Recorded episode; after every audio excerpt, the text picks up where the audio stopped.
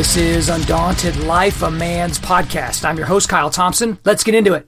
All right, guys, y'all are going to get a little bit spoiled by this one because we had our first interview ever last week, and I've gotten a lot of great feedback on that. So I really appreciate you guys letting us know how much you enjoyed that episode. But here we are, two episodes in a row, and look at it. We're going to do another interview. Now, this interview today is with Zuby. So if you don't know who Zuby is, you've probably been living under a rock for a little bit because this guy has been everywhere. He's been on the Joe Rogan Experience, he's been on the Rubin Report, he's been on the Ben Shapiro Sunday Special, the Adam Carolla Show, the Glenn Beck Show. He's been all over the place. But I'm going to go ahead and read his intro from his website so it'll kind of give you an idea of who he is and all the different things that he touches. So here he is. Zuby is a professional rapper, podcast host, author, public speaker, creative entrepreneur, and social media influencer with over 180,000 followers online. He was born in England, raised in Saudi Arabia, and is a graduate of Oxford University. Zuby has sold over 25,000 albums independently, performed in eight countries, and his videos have been watched over 5 million times online. Um, guys, we go everywhere in this podcast. We really go all over the place. And guys, this guy is such a deep intellectual thinker on so many topics. We only had about an hour that we could spend together just because he's in the United States right now. He didn't have a whole lot of time to sit down and do this episode. So he literally carved out time just for us, just for you guys, just so that you can hear it. So without further ado, let's get into it. Zuby, welcome to Undaunted Life of Man's podcast, man. How you doing? I'm very well, thanks, man. I appreciate it. Well, man, you've been kind of hopping around the United States here for the last couple of weeks. You spent some time in California and some time in Texas, and you are in Texas now. So, how have you been enjoying yourself in America? I am. I'm uh, recording this from my hotel room in Dallas right now, so I hope the internet holds up well. Um, yeah, it's been great so far, man. I'd never been to California before. I'd never been to Texas before, so it's been um, it's been a, been a fantastic experience. I mean, to come out to the various cities I've been to so far: L.A., San Francisco, Austin, and Dallas, and you know, have such a warm welcome. Um, have people wanting to record podcasts with me, feature on videos, do interviews you know, even people just being fans and followers. I mean, it's kind of crazy being an independent artist from the UK who's, you know, totally independent and have the opportunity to go on some of the biggest podcasts in the world or be in LA and have people on the street recognize me and tell me they, they like what I do and stuff like that. It's, uh, it's amazing. You know, it shows that I'm on the pathway of, you know, having an impact and influence on lots and lots of people all over the world, which has always been my goal. So to see it coming to fruition slowly but surely, um, it's it's amazing. It makes me feel very happy and proud of what I've achieved. It motivates me to continue. And yeah, I just feel blessed, man. That's awesome. I mean, that's one thing that whenever I talk to people, I have friends that are overseas and if they've never been to America, especially not like Oklahoma or Texas, because I'm recording this in Oklahoma, they don't understand what like actual hospitality is. They just look at America like, oh my gosh, people are just being shot in the streets. Everyone's eating cheeseburgers. It's like just this nonsense all over the place. And so I like it whenever people come here and have a positive experience. But we need to get into uh, really the main reason why most people know you or came to know you in the first place. And you're probably tired of talking about this, but we're going to talk about it from, we're going to talk about it from the top and we're going to get it out of the way and get into some other different subjects. But you're basically a, a world renowned trans weightlifter because on February 26th of this year, you posted a tweet that's got you know, about 65,000 likes, over 17,000 retweets. The video through Twitter has been seen a couple of million times, but we can be assured that the video has been seen way more times than that. But this was the caption for any of the listeners that didn't, didn't see the video. It's this. I keep hearing about how biological men don't have any physical strength advantage over women in 2019. So watch me destroy the British women's deadlift record without trying. P.S. I identified as a woman with lifting the weight. Don't be a bigot. Now, here's the thing. You probably would have been okay had you not done the postscript, right? and, but, but at the same time, at the same time, we may not be talking right now. You may have not ended up on the Joe Rogan experience, but it was that last little part. I identified as a woman with lifting this weight. Don't be a bigot. That is what made you go around the world in, in a very short period of time. So if you would just flow a little bit on how all that came to be and kind of how your life changed on February 26th of this year. Oh, good grief. Okay. Um, so yeah, so I, it was kind of what I said there. You know, I'd, I'd, uh, continually seen articles and clips of people who are biologically male, either identifying as female or I guess in some cases actually being, um, you know, what people would call tr- transgender women um, who have done some of the hormone treatment and stuff like that. And in various sports, I was seeing it in MMA, in athletics, in weightlifting, a whole bunch of different sports. I kept seeing these stories popping up of these people beating women at their own game, essentially, um, outlifting them, outrunning them, outjumping them, outfighting them, everything. And um, I've always thought that it's ridiculous. I mean, I've seen it over the last couple of years, but it seems to have sort of accelerated and become something that I, I started seeing more and more. So prior to posting that tweet, I had just seen that somewhere in the U.S., I can't remember what state, but there had been um, a high school athletics competition, and the first and place, first and second place competitors in um, this event were both boys, and this is in the girls' race. So I saw that, and I was like, okay, this stuff is just getting silly. And then, out of curiosity, um, I just Googled to see what the British women's deadlift record was, well, all the powerlifting records were in the 84 kilogram weight class, which if I competed would be the weight class I was in. And I saw that the women's deadlift record was around 215 kilos. Um, my max is 275, which is a, uh, you know, 100 pounds more than the record.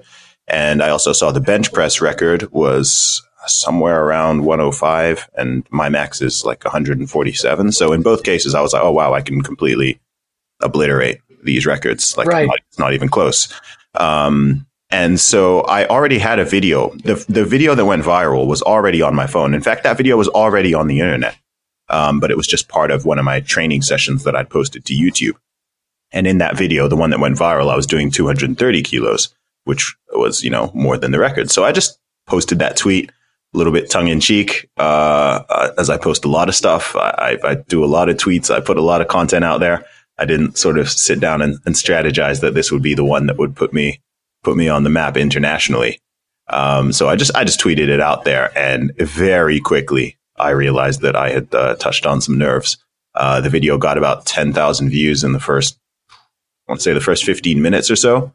Um, and it just started getting retweeted all over the world, started getting retweeted by some very, very prominent people, um, people with millions and millions of followers in various different countries. And it just took on its own life. By the time I went to bed, it had 300, 300,000 views. I woke up in the morning, it was over half a million. And that thing just kept going and going. And my follower count just kept going up and up and up. Um, and so as that one was going viral, I decided to post a video of me breaking the bench press record as well. I think that video got about half a million views as well. So I did that. I broke the record. I did three reps, and um, yeah, it. Uh, did you really have? Did you really have to do those last two reps? I mean, come on, you're just kind of showing off. Like you already broke the record. You already broke the record with the first one. Yeah, yeah. I just wanted to sort of show the show the differential, I guess, because um, the whole thing's absurd. Well, you, you, you kind of pointed this out and you've said it in some different interviews. And the thing that I feel that is most important when talking about this issue is the people that seem to be on the cutting edge or the forefront of this issue are being very disingenuous. And the reason is, is because they're, they're typically these, these trans athletes, right? The so-called trans athletes are competing in sports like track and field or weightlifting or something like that. But but whenever you get into other areas of sport, they don't seem to be, be saying things in the exact same manner. So an example would be this. So in the United States, obviously basketball is a big deal. It's big all over the world, but let's, let's just take collegiate athletics, right? So on most of these college campuses, you have a lot of people that are uh, LGBTQ plus, you know, activists and those types of things. Then why aren't they advocating that they get rid of women's and men's basketball and just have basketball? Mm-hmm. Like if there is no biological difference, if there's no performance difference between them, why don't we just have one division and the best players can play? And that, that's kind of one of those things where I feel like it's it's a little bit disingenuous when people are outraged at a video like the video that you posted because they're not advocating for someone like Amanda Nunes to fight in the 135 or the 145 pound men's division in the UFC. Because that, that would be something ridiculous. But I mean, you kind of get what I'm saying? Of course I do. Well, that's because it's ideologically driven. It's not driven by fairness and kindness and compassion as they're claiming to, or if it is, they're extremely deluded. It's mainly, you know, it's it's driven by this ideology, which is you must, you know, suspend objective reality and biological reality, and you must just go along with what we're saying. If we're saying this person is a woman, or that person is saying they're a woman, then you must accept them as a woman. I mean, that's why the part of why it went so viral because it was a it was a checkmate right? Because anyone who is saying that can't criticize my video. Okay. I'd said that I identified as a woman. So if you then say that, Hey, you're not a real woman, then by your own logic, you are being transphobic and bigoted. So there was nothing anybody could say. There was literally out of the thousands, millions of responses that thing got, there was not a single um, coherent argument as to why what I did was was offensive or wrong or anything. It was like people were just trying to say stuff, but none of them none of them had any coherent argument, and they couldn't because it was it was just a total checkmate. Right. Yeah, I mean, you're absolutely right uh, with with the checkmate on that, but also at the same time, you've probably heard this about people on the political left. The reason why they they try to shout people down and try to cancel people is because they don't have new ideas, and their quote unquote new ideas kind of suck. And so it's kind of one of those things where if you can't argue it logically and calmly, then it's probably not a good argument. They, they don't really ascribe to that belief system, though. No, they don't. But, you know, I'm not someone who, um, you know, I've, I've, I've, I've been dealing with this stuff for, for a, a long time, not this thing specifically, but I know. I mean, the reason I was even able to make that tweet is because I'm so familiar with their own arguments and logic. So I can just totally use it against them. Like I just turned it completely on, on its head.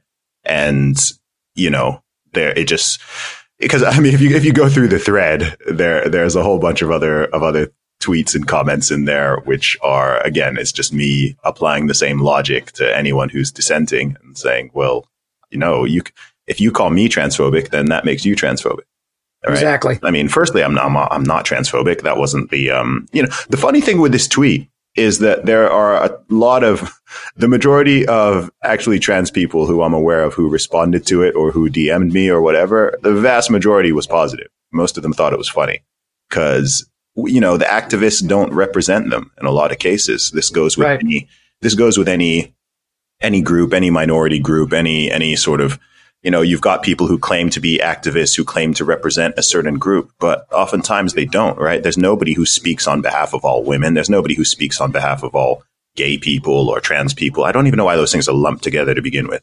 They're totally different. Um, but you know, you've got these advocates and those advocates are not representative. As far as I'm aware with, you know, trans people I've actually met or know to some degree, typically they just kind of want to get on with their life and you know, maybe they feel they were born in the wrong body and they want to be treated as the opposite um, gender to, you know, their biological sex and whatnot. And oftentimes they've made some, you know, gone through some process to make them look and act like that case anyway. And I don't think most people are really, you know, whether or not people think it's positive or negative or neutral or agree or disagree or whatever. Most, I think most people are of the belief it's like, okay, well, if you're an adult, then if that's what you want to do, okay, that doesn't change biological reality. That doesn't change objective reality. But most people don't want to go out of their way and just be mean or cruel to people for no reason, um, including myself. So, yeah, the the activist arm of the activist arm of that thing, I really do not think is representative. In fact, I actually, I, I would actually say they're doing them a massive disservice because I think they're they're probably you know because people will see that and then people will assume you know not everyone has the the level of nuance that I do right a lot of people will see that and just be like oh my gosh all of these all of these people are crazy is this what they're this is what they're trying to do you know they'll go and they'll see the thing in uh, Canada of that person going around trying to get their testicles waxed in all these places they'll see this stuff happening in sports and they'll just be like what on earth is this right and I think that's actually you know hip, very hypocritically, I think that's uh, maybe ironically is a better word. I think that's actually doing a disservice to the people who just kind of want to get on with their life and not be bothered and maybe be called he instead of she or vice versa. Well, and Zuby, I mean, I don't know that there's anything more annoying than someone being offended for someone else. Because that's the thing about offense is it's like that's offensive towards a person, right? Whether you meant it to be offensive or not, it's the individual person that's taking offense. But I really like your perspective on this, and, and you've shared a lot about this on other podcasts. And like I said, you pretty much have to start there with Zuby, but there is a whole lot more to Zuby, and we're going to get into a lot of that now. But but one of the interesting things about this tweet is it got you from from where you were uh, early this year to being on the biggest show pretty much in all of podcasting or all of radio, and that was the Joe Rogan Experience. And so you did an interview with him a few weeks ago. Um, that that video on YouTube right now has about three quarter of a million uh, views at this point. There is no telling how many listens or downloads that talk has had. Um, so the thing about that though is uh, uh, pretty much everyone that listens to this podcast listens to the Joe Rogan experience. But there's always this little bit of like, okay, you don't know who's coming up because he doesn't like post his schedule out there of who's coming on the show. There's a little bit of mystique uh, about the show, but I want you to kind of take our listeners through the process of getting on the Joe Rogan experience. Like, did he call you? Did someone else send you an email? Did you have to go through like a secret underground entrance to get to this place so you're not getting mobbed? Did you hang out with him beforehand? Did you work out with him after? Just, just take us through your Joe Rogan experience. Yeah, sure. Um, so when the video, so about two weeks after I posted the video, um, I woke up one morning and I had a bunch of people saying, yo, yo, like Joe Rogan just shouted you out on his show. I noticed I'd had another spike in followers, especially on Instagram. And I had a bunch of messages just from people saying, yo, Joe Rogan just mentioned you on the show. He just mentioned you on the show. And I was like, oh, whoa, what's up? So I checked it out. It was uh, one of the episodes he'd recorded with his friend Bryan Callen. And um, I, fa- I finally found the, the section where they talked about it. And so they actually pulled up the video and read out the tweet. They spent a, they spent about a minute and a half on it. And um, Joe shouted me out on the show, and he followed me on Twitter on the show and sort of announced that he was following me on Twitter. So um, I, I, was so firstly I was hype. I was like, "Yo, this is this is crazy. This is nuts." Uh, just sort of see, seeing that segment. It was a very funny segment too. So I kind of took a video clip for it and from it and was kind of reposting that on my own socials. And um, yeah, Joe had Joe actually DM'd me on Twitter. So he just sent me a DM, kind of you know, saying he, he liked the video and thought it was funny and was making a good point and stuff like that.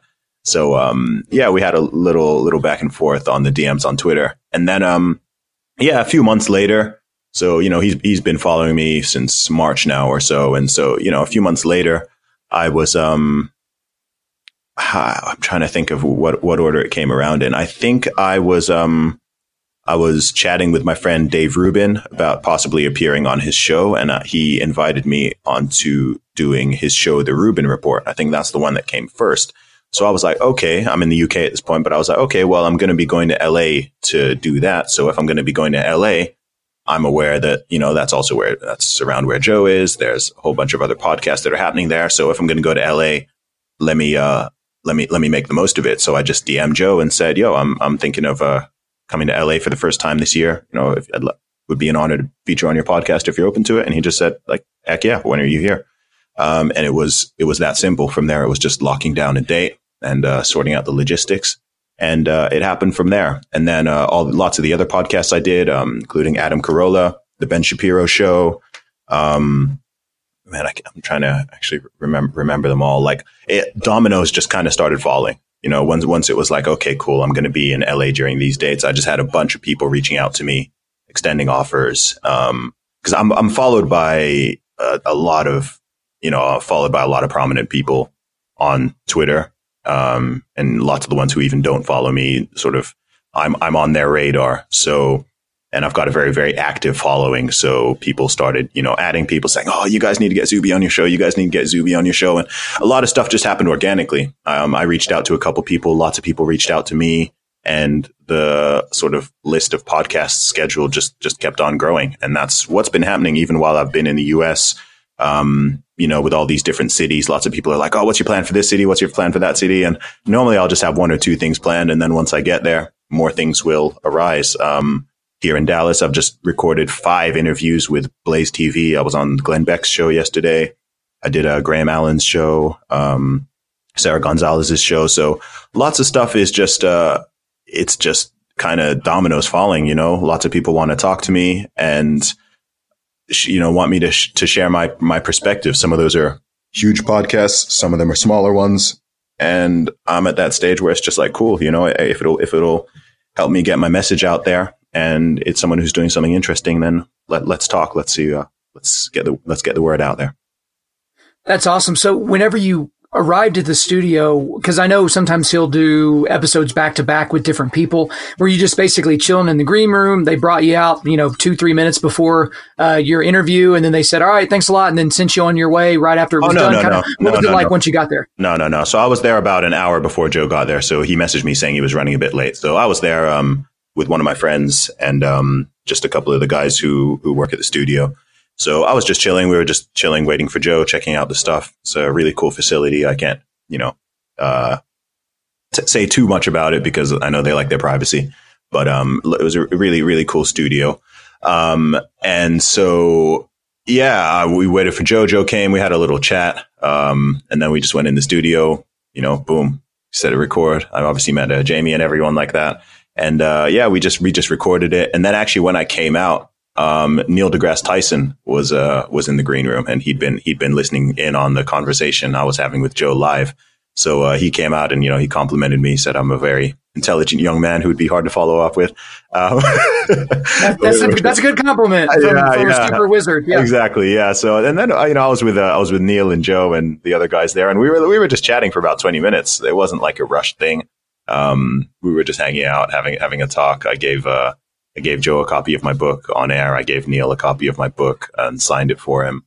Um, you know, he said maybe we'll connect when I'm in New York if if our schedules line up.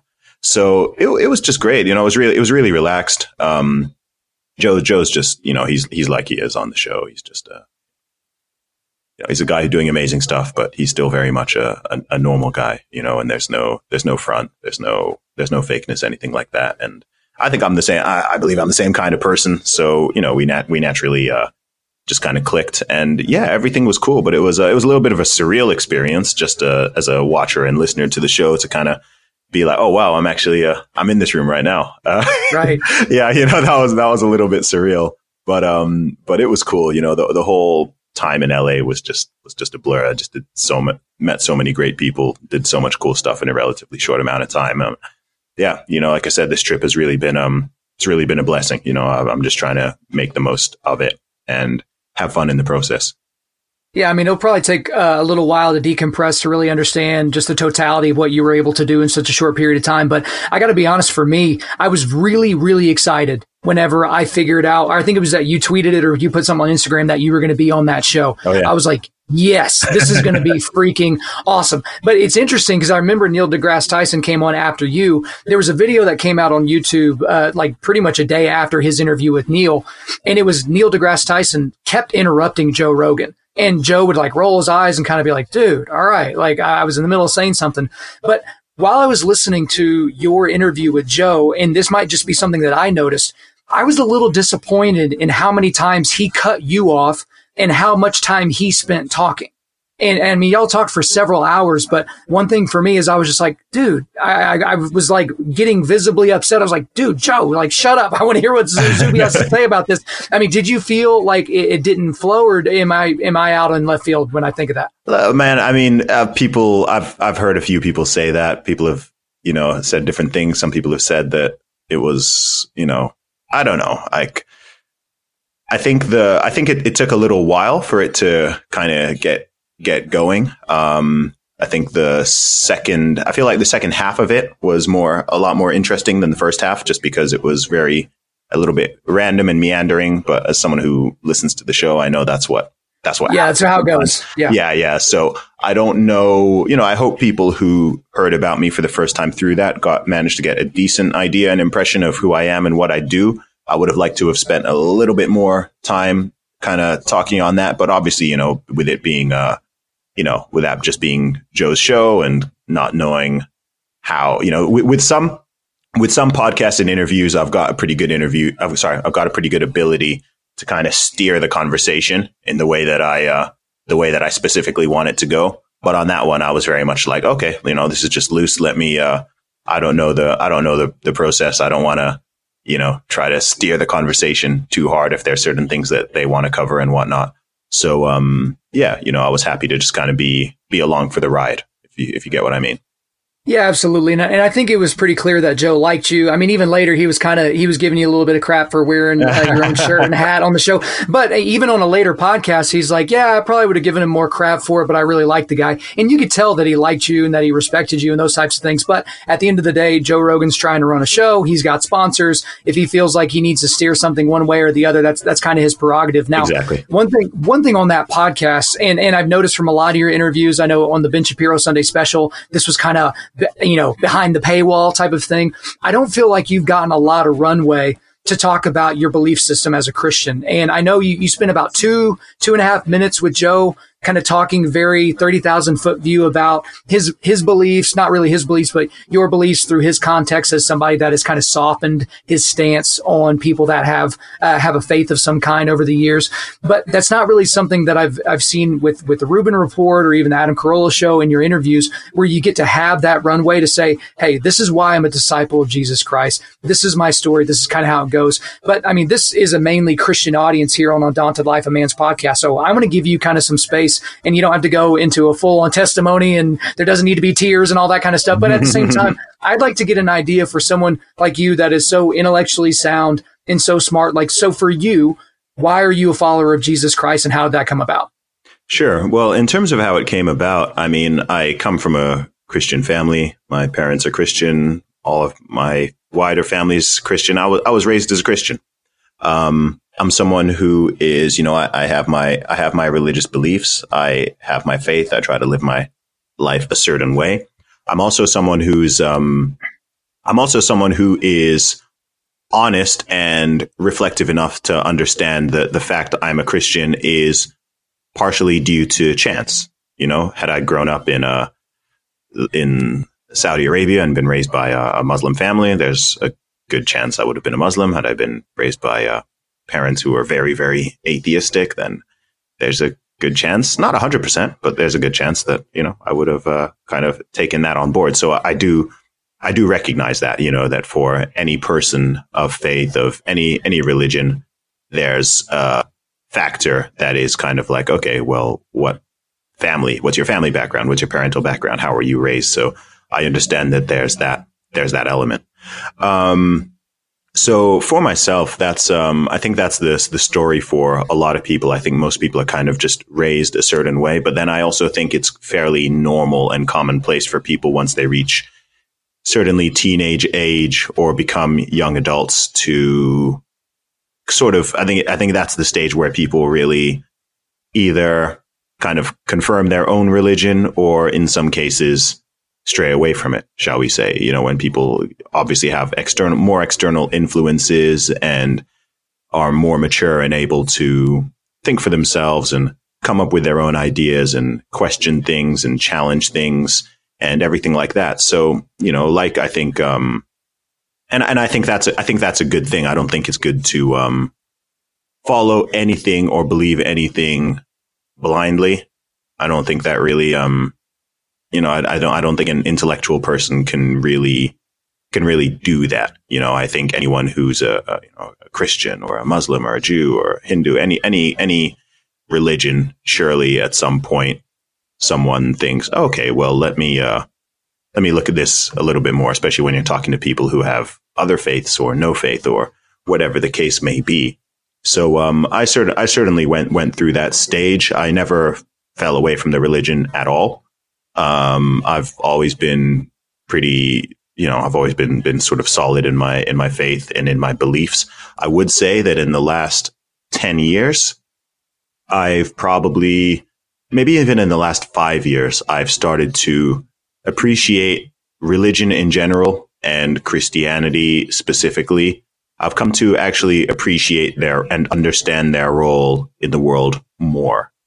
Um, I think as the world, because as as the modern Western world deals with its own challenges and strays away from certain ideas and values and faith and belief, I'm now firsthand starting to really see some of the negative impacts of that. And the fact that people seem to be kind of, you know, a lot of people are sort of navigating the world without a, without a compass where, where, where we are right now. And you see that manifest in all sorts of different ways, both on an individual level and on a collective level. So that for me has kind of reaffirmed just how important having faith and belief is in terms of why I believe what I believe in terms of belief in God. Um, you know, say if I were speaking to somebody who's um, who's an, an atheist or uh, perhaps even agnostic or who's just questioning, okay, why would a why would a smart Oxford educated person believe in God when we have when we have science and all that, right? Firstly, I'm not someone. Firstly, I'm not right. somebody who thinks that um, religion and science are, you know, sort of opposed to each other. I don't think it's like, oh, well, they're science, so get rid of religion. I'm not someone who.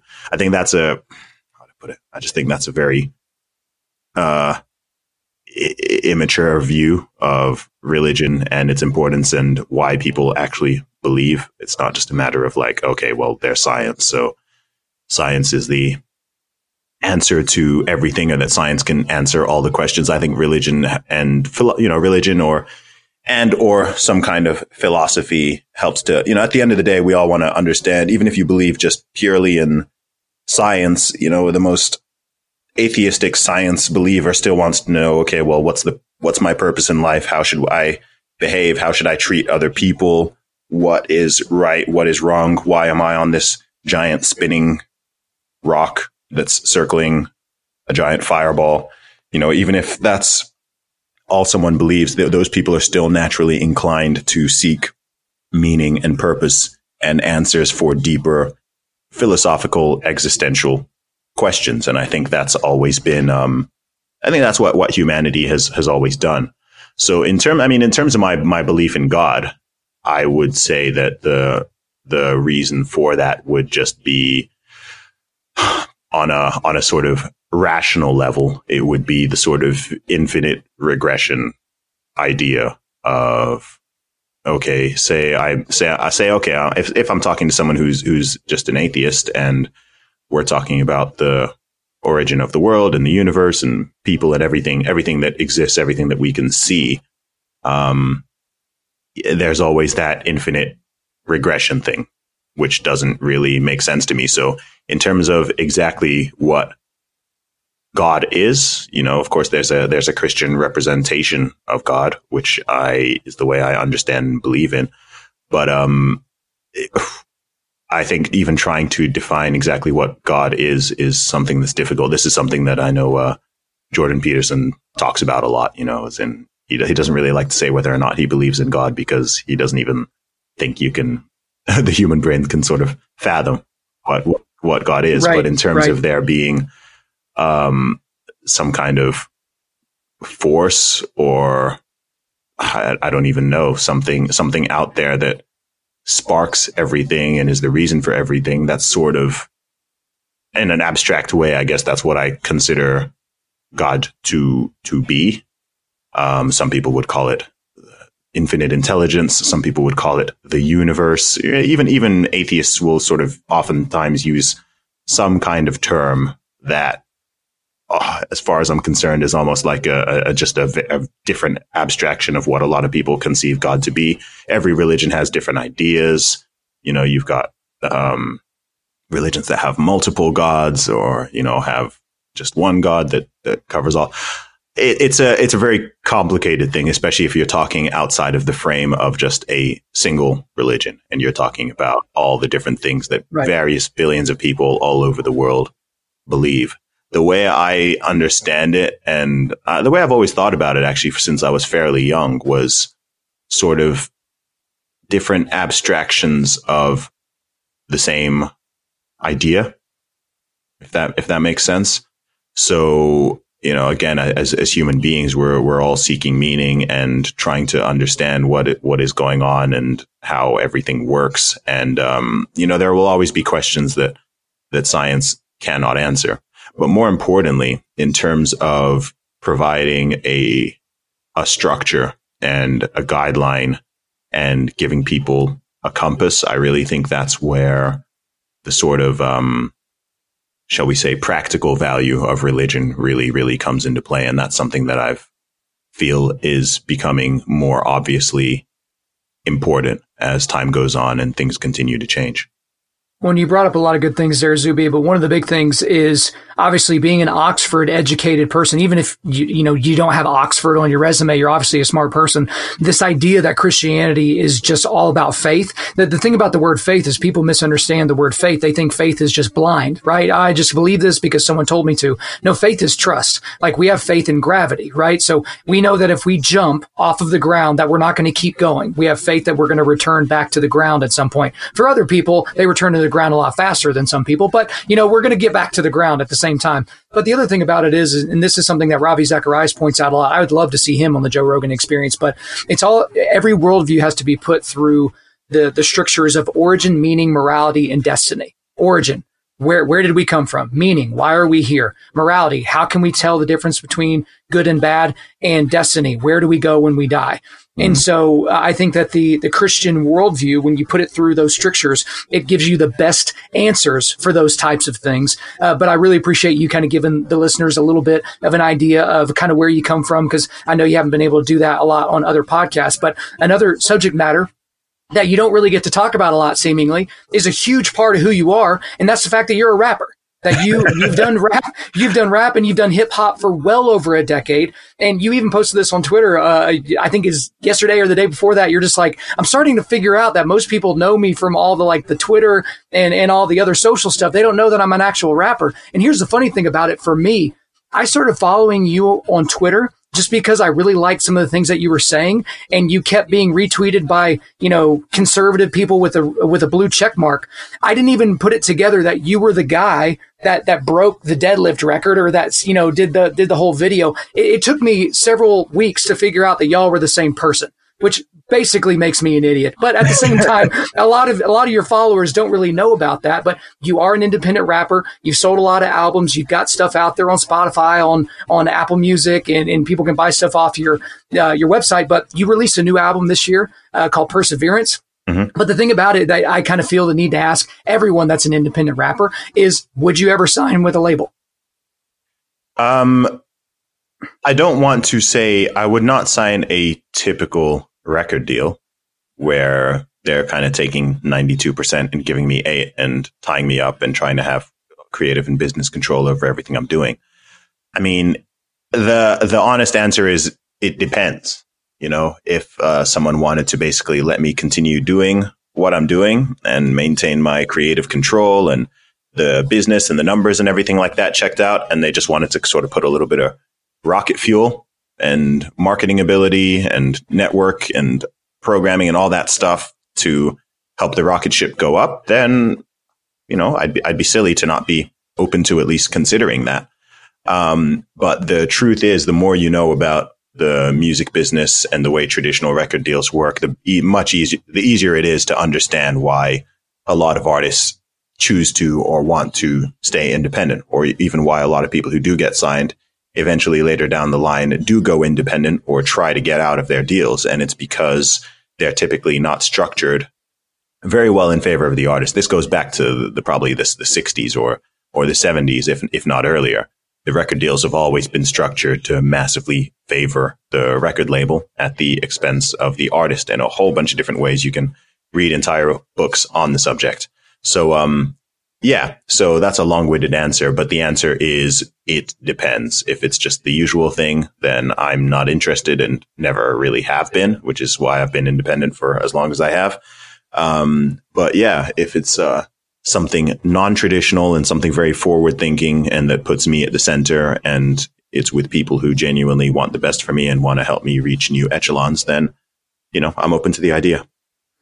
So the cool thing about you know, listening to your music and also following you for the length of time that I have is that you can kind of pick up on different nuances in, in, your music. But there's one specific thing that I think you could give a lot of insight to. So there's this difference, seemingly, there's this dichotomy, to use Jocko Willink's favorite word, between Christian rap and Christians that rap. Right. Mm-hmm. So growing up in the church, you would go to the Christian bookstore and there would be Christian rap, which is essentially horrible rap. Like it was just some of the worst music that you could possibly imagine, but it was Christian, right? They talked about mm-hmm. Jesus and all those types of things.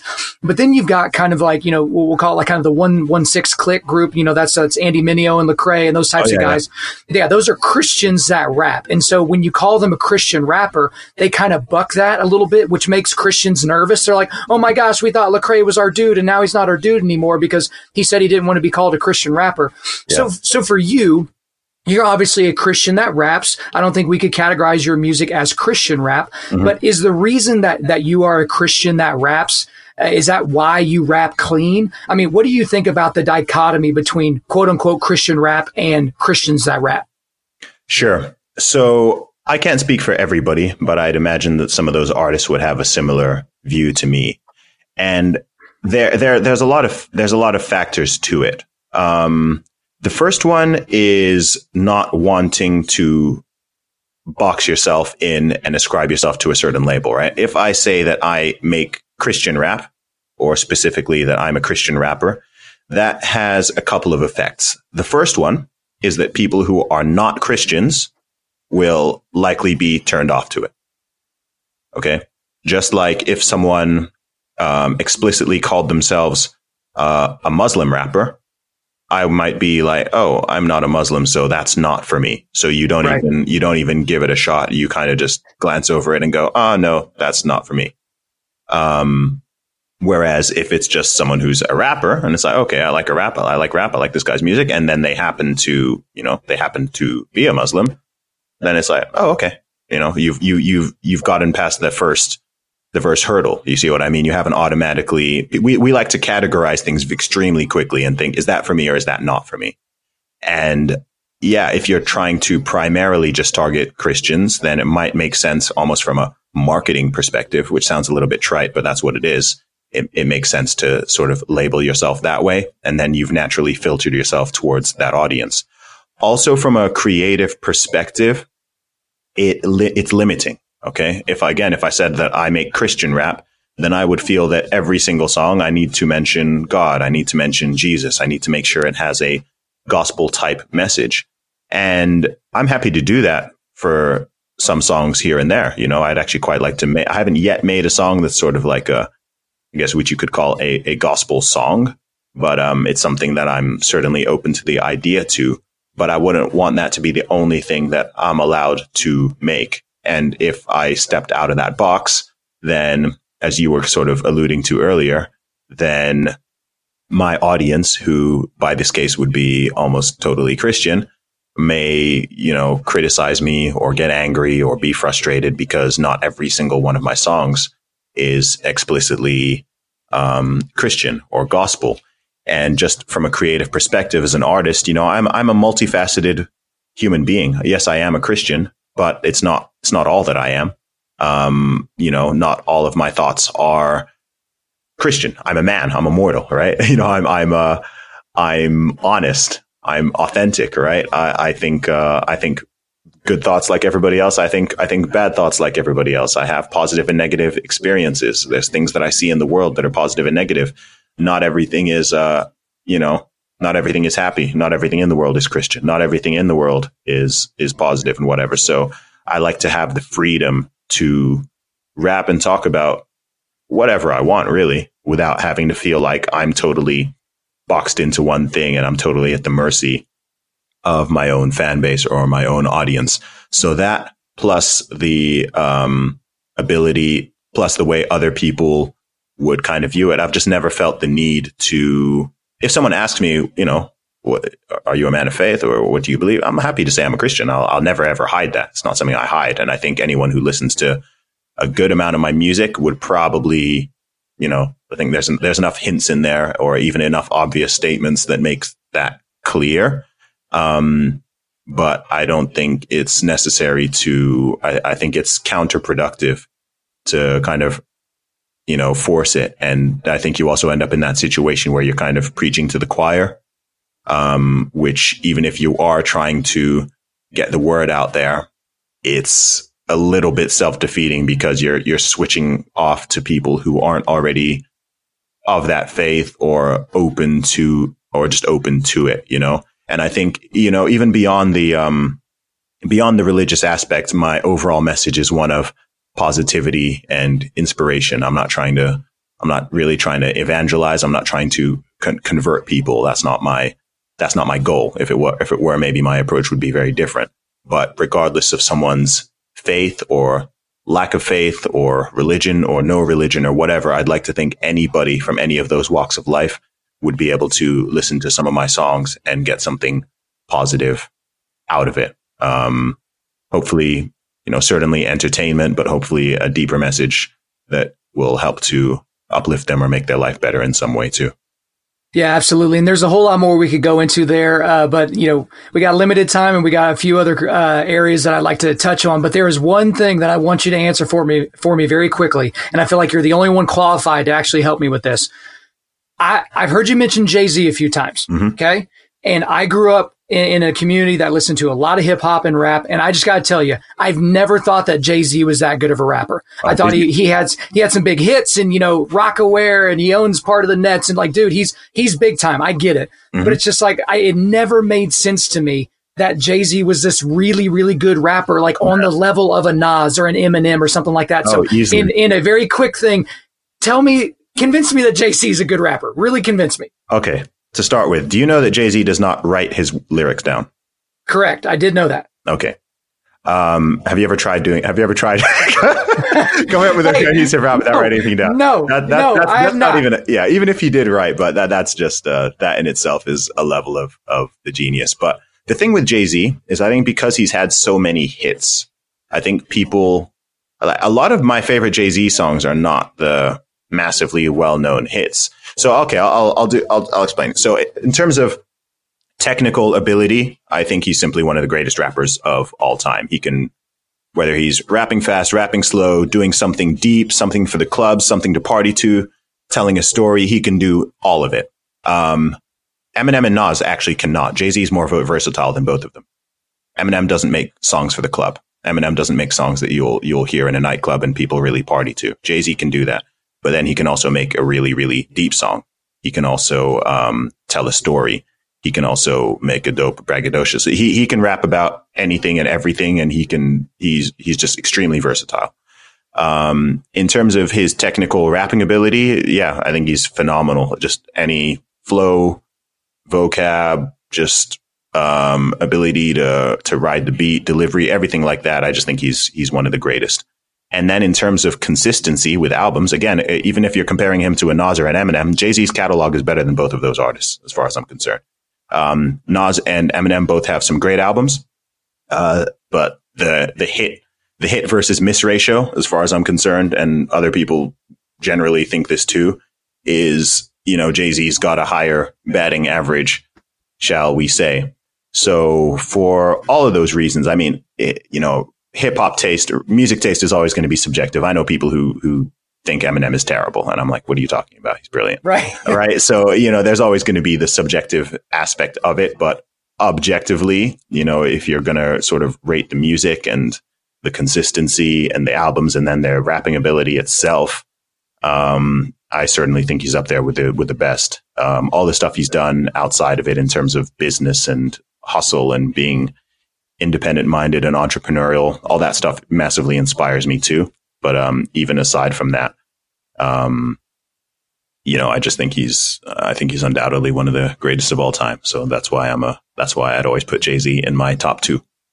Okay, so a couple of things on that. Number one, I really appreciate that you've only been in America for a couple of weeks and you used a baseball reference. So thank you for referring to batting average. So good on you. And number two, I guess we can continue this this fight offline. So I don't think anybody else needs us uh, to be, sit here and argue, but I'm, I'm, sure we can find some some ways to do that. So uh, shifting gears just a little bit, one thing that you've talked about a lot in a lot of different types of contexts is this idea of intersectionality. Mm. And so, uh, for, for those uh, that are listening that are maybe not familiar with that word, that's basically who you are, uh, you know, basically equates to the amount of oppression that you have. So if you are a trans black female, uh, then you you are higher on the intersectionality scale in terms of the amount of oppression that you've felt. But the big thing about you that you've talked about is you've talked a lot about the victim mentality mm. um, and what happens to somebody when they accept the victim mentality that you know what I am lesser than, or you know what I do need reparations, or you know what that person is putting me down even though they are nameless and faceless to me.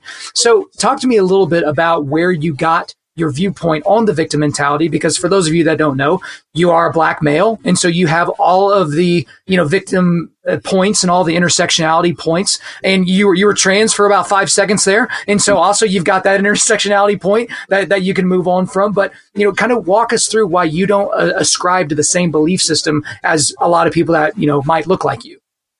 Oh wow. That's a that's a heavy question. Because I am not a victim. I don't have a victim mentality because I'm not a victim. I'm I'm undoubtedly I'm undoubtedly privileged and blessed and have tons of advantages. We all do. Anyone who's listening to the, this podcast, anyone who even has the ability to, um, you know, if you live in the modern Western world in 2019, you are privileged. You're more privileged than the vast majority of people in the world. Period. Doesn't matter your your skin color, your sexuality, your gender, whatever. Like, um, we are all extremely privileged. Coming down to trying to work out who's more privileged than another, I mean, who cares? You can't, you can't measure it. Um, what is, what does privilege even mean? Who's defining the terms? Why is it always gender, race, and, uh, sexuality? Why isn't it height? Why isn't it, um, IQ? Why isn't it socioeconomic status? I'd say those three things could have a, you know, why isn't it how good looking people are? those things are arguably considerably more important than all of the aforementioned. So the the thing with intersectionality is so as far as I'm aware from a, a so, from a sociology perspective, it's supposed to be um uh, you know, I don't think it has to do with victimhood directly. That's sort of how it's been co-opted. I believe that the original idea was that, look, people's varying um, factors and traits change the way that they experience the world. So sure, um, if you're black versus if you're white, you may have a different life experience, shall we say. But then if you're a black woman, you'll have a different life experience to a black male. If you're a black straight woman, you'll have a different life experience to a black lesbian woman and so on and so forth. And lo and behold, if you take this thing to its natural conclusion, what you end up with is that everybody is an individual and everybody has a unique experience and life view and perspective. And so the conclusion of intersectionality is actually what simply what the starting point is for anybody who is sane and reasonable and just understands basic life, right? Everybody is different. Everybody, no two people have the exact same views or experiences or abilities or talents. Everyone has different advantages and disadvantages and whatever. So we already and and everything is already structured in the modern society to sort of recognize that. So that's why everybody is viewed equally under the law. One person can't commit a crime and get away with it, and the other person does it, and it's not considered a crime, right? You treat everybody equally. That's what it's always been about. So by simply doing that, you completely eliminate the need for any of this intersectional nonsense. All it does is it makes things it, it, just makes things more complicated. It makes things worse. It doesn't, it doesn't add anything positive. There are certain ideas and ideologies that I think are purely destructive.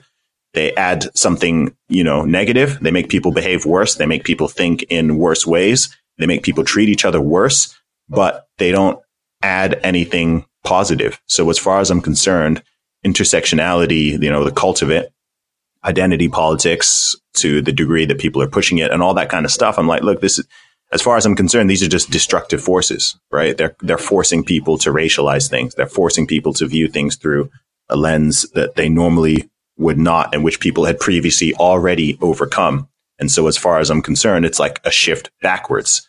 People have made all this progress and it's like, oh, okay, cool. We finally got to a stage where people aren't judging each other based on their skin color or judging people totally differently based on if they're male or female or if they're gay or straight or whatever. And then you're now you, you've taken all those steps forward and now the so-called progressives want to take a few steps backwards now and no go back oh no no no you need to make sure you recognize people's race. You need to make sure you recognize people's gender. You need to make sure you recognize people's sexuality. And as far as I'm concerned, it's just backwards to me. I think it's hilarious that it's called progressivism because I think so many aspects of it are just totally backwards. So that is why I personally am deeply critical of it. In terms of victim mentality and mindset, waste of time. Um, it, it's just nonsense. Again, there's nothing positive that comes of that. If you live in the modern Western world, then I can almost guarantee that nobody is oppressing you and you're not going to be held back based on any immutable characteristics, provided that you work hard and you offer something to the world. Um, and it's that simple. And as soon as people recognize that, they can act accordingly and stop pointing fingers outwardly and look at how they can improve themselves uh, maximize their own potential physically, mentally, spiritually, relationally, everything. And they can just get on with life and stop complaining and start making things better.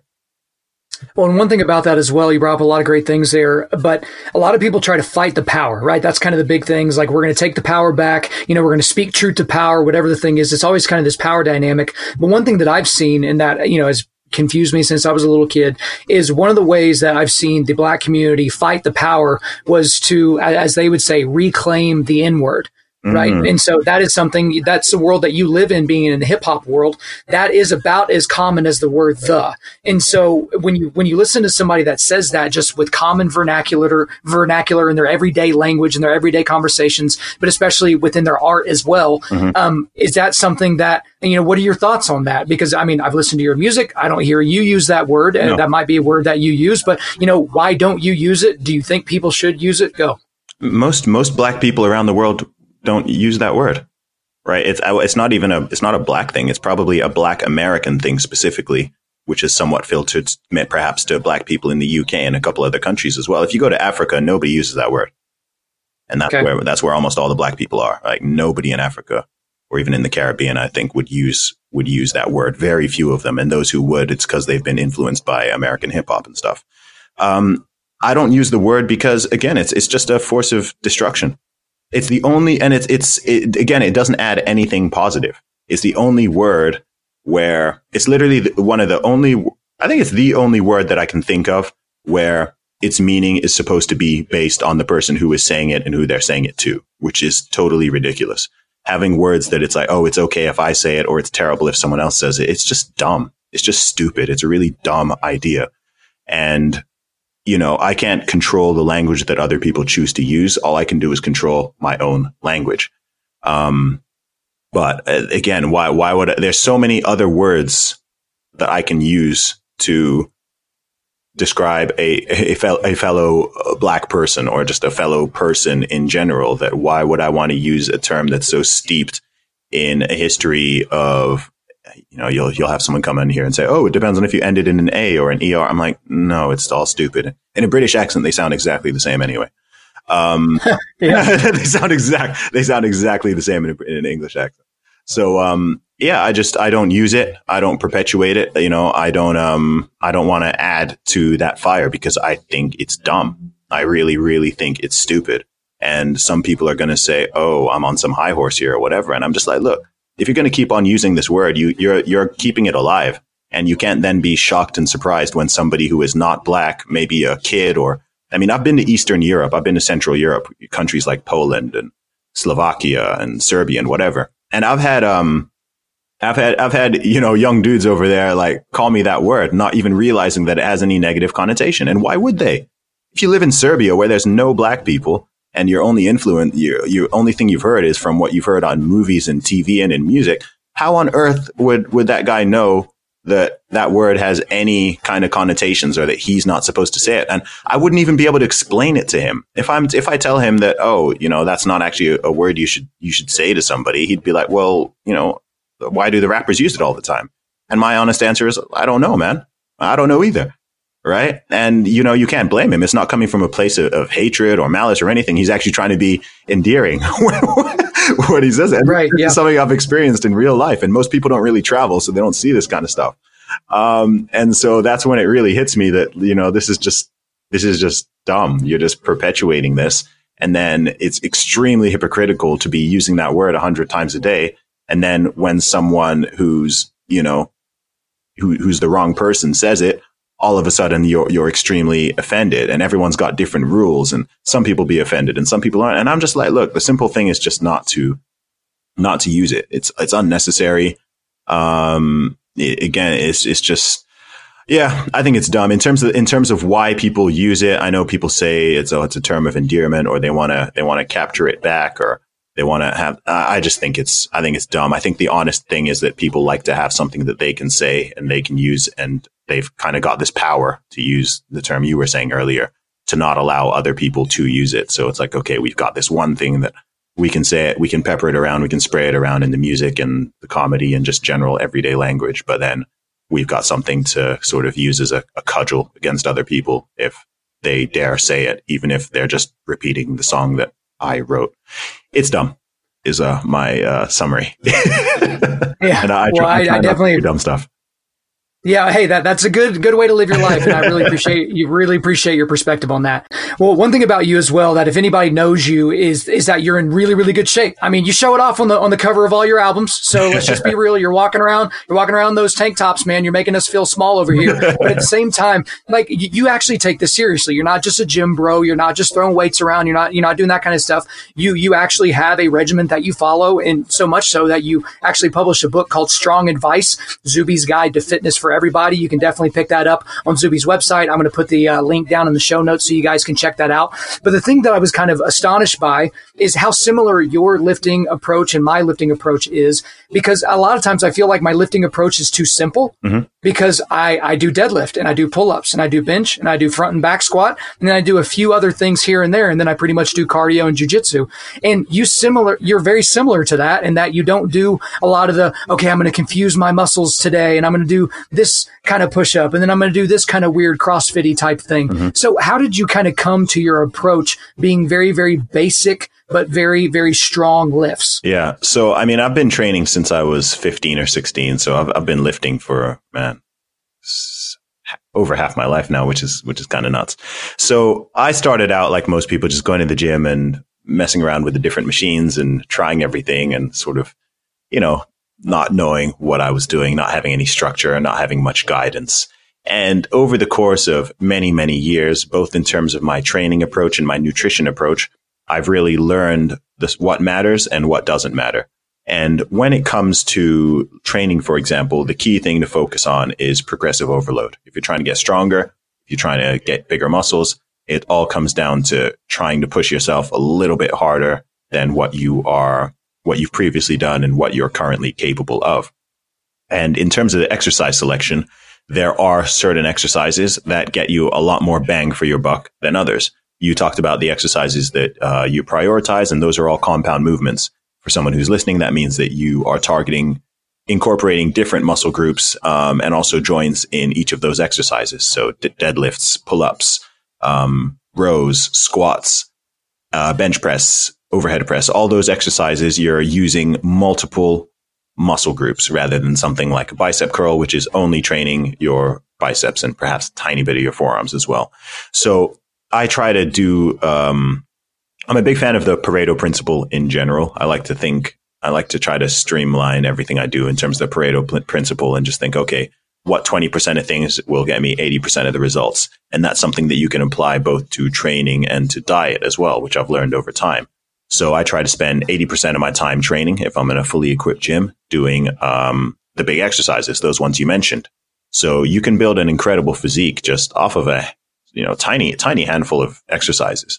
There's a reason to do extra, you know, just in terms of variety and not getting bored. Or if you have certain body parts that are lagging, for example, I'm not going to tell someone not to do bicep curls if, you know, they've got small biceps and they really want to work on that. There's nothing wrong with doing them.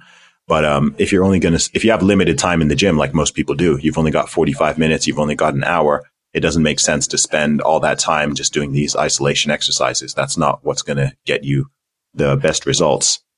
So um, with me, uh, my focus, I'm a you know totally nat- natural athlete. I've never used any performance enhancing drugs or anything like that, and um, I don't I don't plan to. And for someone who is like that, what makes most sense is to train every muscle group multiple times per week and to incorporate various muscle groups in each exercise and each training session. So that is what I generally advocate. And that's that's a great thing for a lot of our, listeners to kind of get into is that you think if you've been training for a long time that maybe there's another holy grail on the other side of the hill on the hill that you know oh this is going to be the new thing that I do and I'm going to find this workout regimen and that's going to fix everything. A lot of it's about just being dedicated and the reason why people deadlift is like why really, really strong people deadlift and do pull ups and do overhead press and do bench press is because those are, those are key ingredients to having a strong body. And people that, you mm-hmm. know, have trouble, like elderly people have trouble getting off the toilet at, at their elder ages just because they don't have hip and quad strength, right? And so it's like if you have yeah. a squat regiment that you follow throughout your entire life, that's fine. And I think a lot of people are concerned about getting, getting hurt and things like that. But you've said this before. It's just, you know, if you have too much weight on the bar, you're probably going to hurt yourself it's not the exercise that's hurting you. It's your bad form and it's you trying to do something that is way beyond you, not barely beyond you, but way, way, way beyond mm-hmm. you. So if you haven't lifted in your entire life, don't put 315 up on the squat rack and try to get under it. Like that's just not going to be a good day for you. No. But again, your ability to be physically resilient is something we talk about a lot here on this podcast. That's your ability to bounce back physically. Well, the thing about being in shape is if you never have to get into shape, that's good for you. It's going to put you ahead of where most people are because, you know, and Joe even mentioned this on a recent podcast. It's just like, well, trying to get into shape in your 50s is going to be really, really difficult. But if you stay in shape for the entirety of your life, regardless of your age, if you get injured or you have to take some time off or whatever those types of things, your body will bounce back and respond. And that's the whole thing about physical resilience. So guys, if you're uh, not familiar with how to do a lot of these exercises, or if you don't have kind of an idea of how you should train, I would highly, highly recommend that you pick up the book Strong Advice. And again, uh, that will be in the show notes as well. But as we close up our interview here, Zuby, um, I want to do kind of a lightning round with you here a little bit, right? So um, I follow you on Twitter, obviously obviously you have some very, very great tweets, but some of your tweets lack a little bit of context. I can draw some, some of my own conclusions from the context, but I wanted you to just like real quick for each of these. I pulled five of your uh, tweets just here in the last week or two. And I just want you to give me a little bit more context as to what you were thinking when you tweeted it. So you ready to go? Let's do it. All right. So September 23rd, you tweeted this.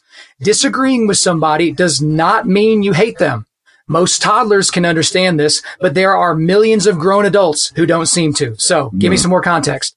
Wow. Well, we're certainly living in a time where we're living in an age of disagreement, especially online. Real world's not as bad, but you know, it happens there too, where people ascribe bad motives or hatred to anybody who disagrees with them on anything, or, or they ascribe stupidity, right? They think, oh, well, if if I'm if I don't believe in God and you do, that's just because you're stupid, or because you lack some piece of information.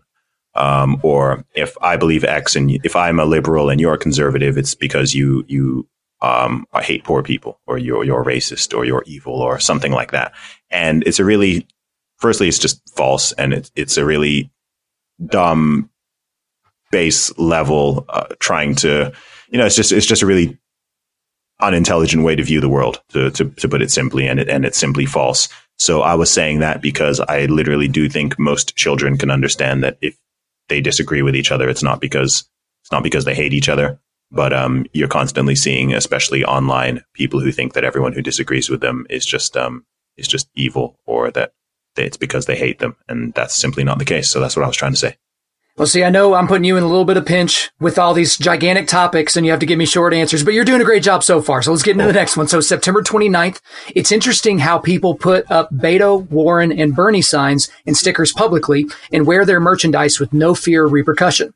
But most Trump supporters wouldn't do the same for fear of assault, abuse, or property damage. Says a lot about tolerance. Mm-hmm.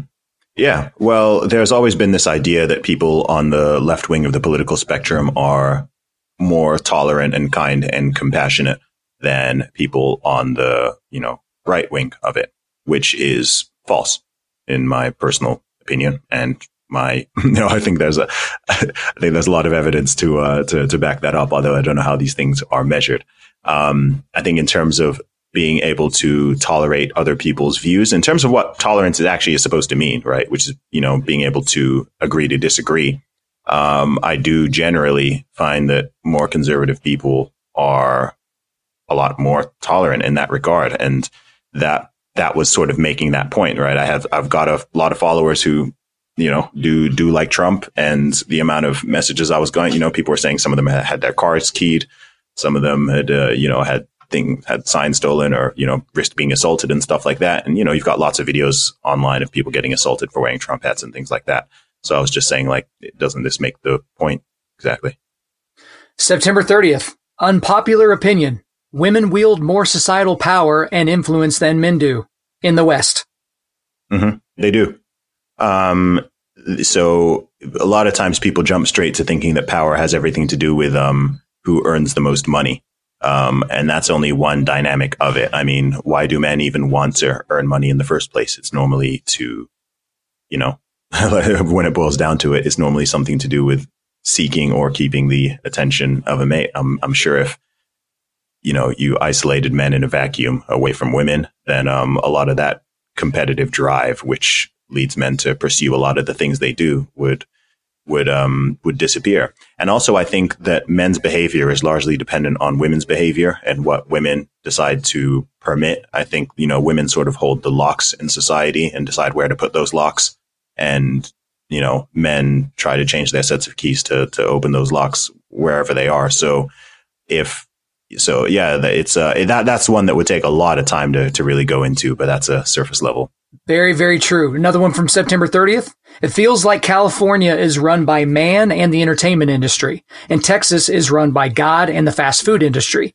View, views from a first time visitor to both states. So try to answer that one and give them a little bit more context without getting Texans mad at you because you are still in the great state of Texas. I am in the great state of Texas. Yeah. Um, well, just dri- driving around both states. I mean, I spent most of my time in California in two big cities, LA and San Francisco.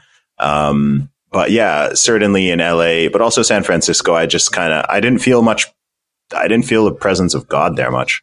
This, I know this sounds weird. This sounds kind of like a little bit, a little bit hokey and abstract, but, um, I just didn't really see or feel like there was much presence of God. I felt like those cities are kind of a result of just, okay, when, when, when, when man and when, when humans just kind of take over and want to run things and try to create their own rules and what and everything like that, then I just kind of felt I don't know. It's uh, it's it's really hard to explain because it's not really like uh, this is a very feeling thing. It's not it's not a totally rational thing. Um, in terms of the entertainment industry, that's obvious. You know, you've got Hollywood, you've got billboards everywhere, all advertising new TV shows and comedy specials and things like that. That's just everywhere. Whereas in Texas, everything's like advertising food. Um, but also in Texas, driving around Texas, being in Texas, I've seen a lot more um, I've seen a bunch of pro life billboards, for example. I've seen advertisements. I've seen a lot more actual physical churches. I've seen, you know, just people with stuff mentioning God or Jesus on the back of their pickup trucks and stuff like that.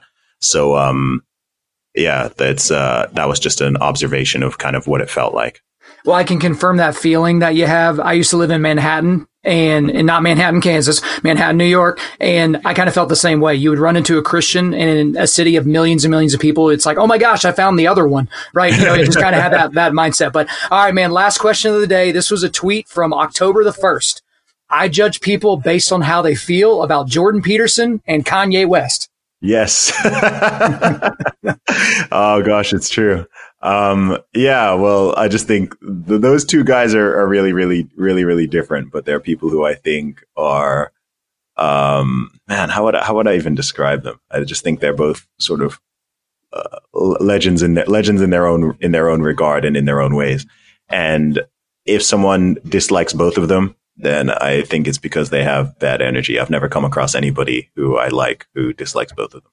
So, and, and I like most people. So if someone is, if someone can't appreciate either of those people, then, um, yeah, I think they've got some stuff that they need to sort out. They need to go clean their rooms. And according to the first track of your new album, you are the Jordan Peterson of rap. So that's kind of how that goes. But man, we have, we have gone on to a lot of different subject matters and we've gone all over the place. I know that the guys listening to this really, really appreciate it. But is there anything else that you want to get off your chest? Anything else you want to let the listeners know? No, that's it, man. Just uh, live well, fulfill your potential, and um, let's all make the world a better place by starting with ourselves. If you want to check me out online, you can follow me at Zuby Music, Z U B Y Music, on all social media. And guys, I'm going to have all of that stuff in the show notes for you, so it's easy for you to get to. Zuby, again, thanks so much for being on Undaunted Life, a man's podcast. You're welcome. So there you go, guys. I really hope that you enjoyed the podcast today. Uh, you know, those last two interviews, they were fun for me. They were fun for the guys on the other end. And so I've kind of created a little bit of an internal list of some guys that I would like to get on this podcast. Um, the thing about it is I want the guys that I bring on this podcast to be interesting to you. Okay. I don't want to just bring somebody, oh, here's my buddy who uh, lives around the corner. he's a good dude. Like, I don't want to do interviews like that because I feel like some podcasts, you know, they'll get Jocko Willink and then like the next 17 episodes are people that aren't that interesting and that you don't know know and I've never heard of. So I got a few, but you know, this is uh, going to be a podcast that we're going to kind of feel where it goes. So we're going to maybe have some interviews here and there. We'll do Q and A just like we have been doing. But guys, if, if you know of anyone that you think would be interesting to our audience, right? So think of yourself. Think of someone that you would like to hear from or someone that you would like to have their message spread out. Shoot me an email or, or send me a, a, DM on Instagram or something like that, and we'll see what we can do to get him on. All right, guys, thanks so much for we get out of here. Though we are going to do a quick resilience boost. As you know by now, we are a men's ministry, and our mission is cultivating manly resilience. Specifically, we do that by providing content that forges spiritual, mental, and physical toughness. So for you today, I'm going to give you all the resources that Zuby and I talked about. So the big one is I just have his website. So zubymusic.com, zubymusic.com. That is his website. That's going to be able to connect you to just about everything that he has his hands in. But then I also have the original Twitter Twitter post where he broke the British women's deadlift record. So you'll have that video there. I've got the uh, main link to his Twitter and his Instagram page. And I also included the interview he did with Joe Rogan in the interview that he did with Ben Shapiro because they covered some topics that we didn't in this one. So I thought it'd be interesting for you guys to have that. Guys, thanks so much as always. We really do appreciate you listening to the podcast. If you would, please subscribe on iTunes, SoundCloud, Spotify, or Google Play and refer your friends to listen and share this on social media. Guys, if we deserve a five star review, that is how this podcast is going to continue to grow. So please leave us five stars and a few sentences letting us know why you like the content. I'm currently booking speaking engagements for the remainder of 2019 and the beginning of 2020. So if you want me to come speak on your podcast, to your team, to your men's event, at your council, whatever, hit me up. Info at undaunted.life. That's I-N-F-O at undaunted.life. The website is www.undaunted.life. You can follow us on Instagram and Twitter at undauntedlife or facebook.com backslash undauntedlife. Check out our free devotionals on the YouVersion Bible app. Just search Undaunted Life under plans. And as always, we want to thank the band August Burns Red for allowing us to use their entire music library for our content. The intro outro track on this podcast is their song King of Sorrow, which is off their latest record entitled Phantom Anthem. The links are in the description. I'm your host, Kyle Thompson. Remember, keep cultivating manly resilience Keep forging spiritual, mental, and physical toughness. Keep seeking the Lion of Judah.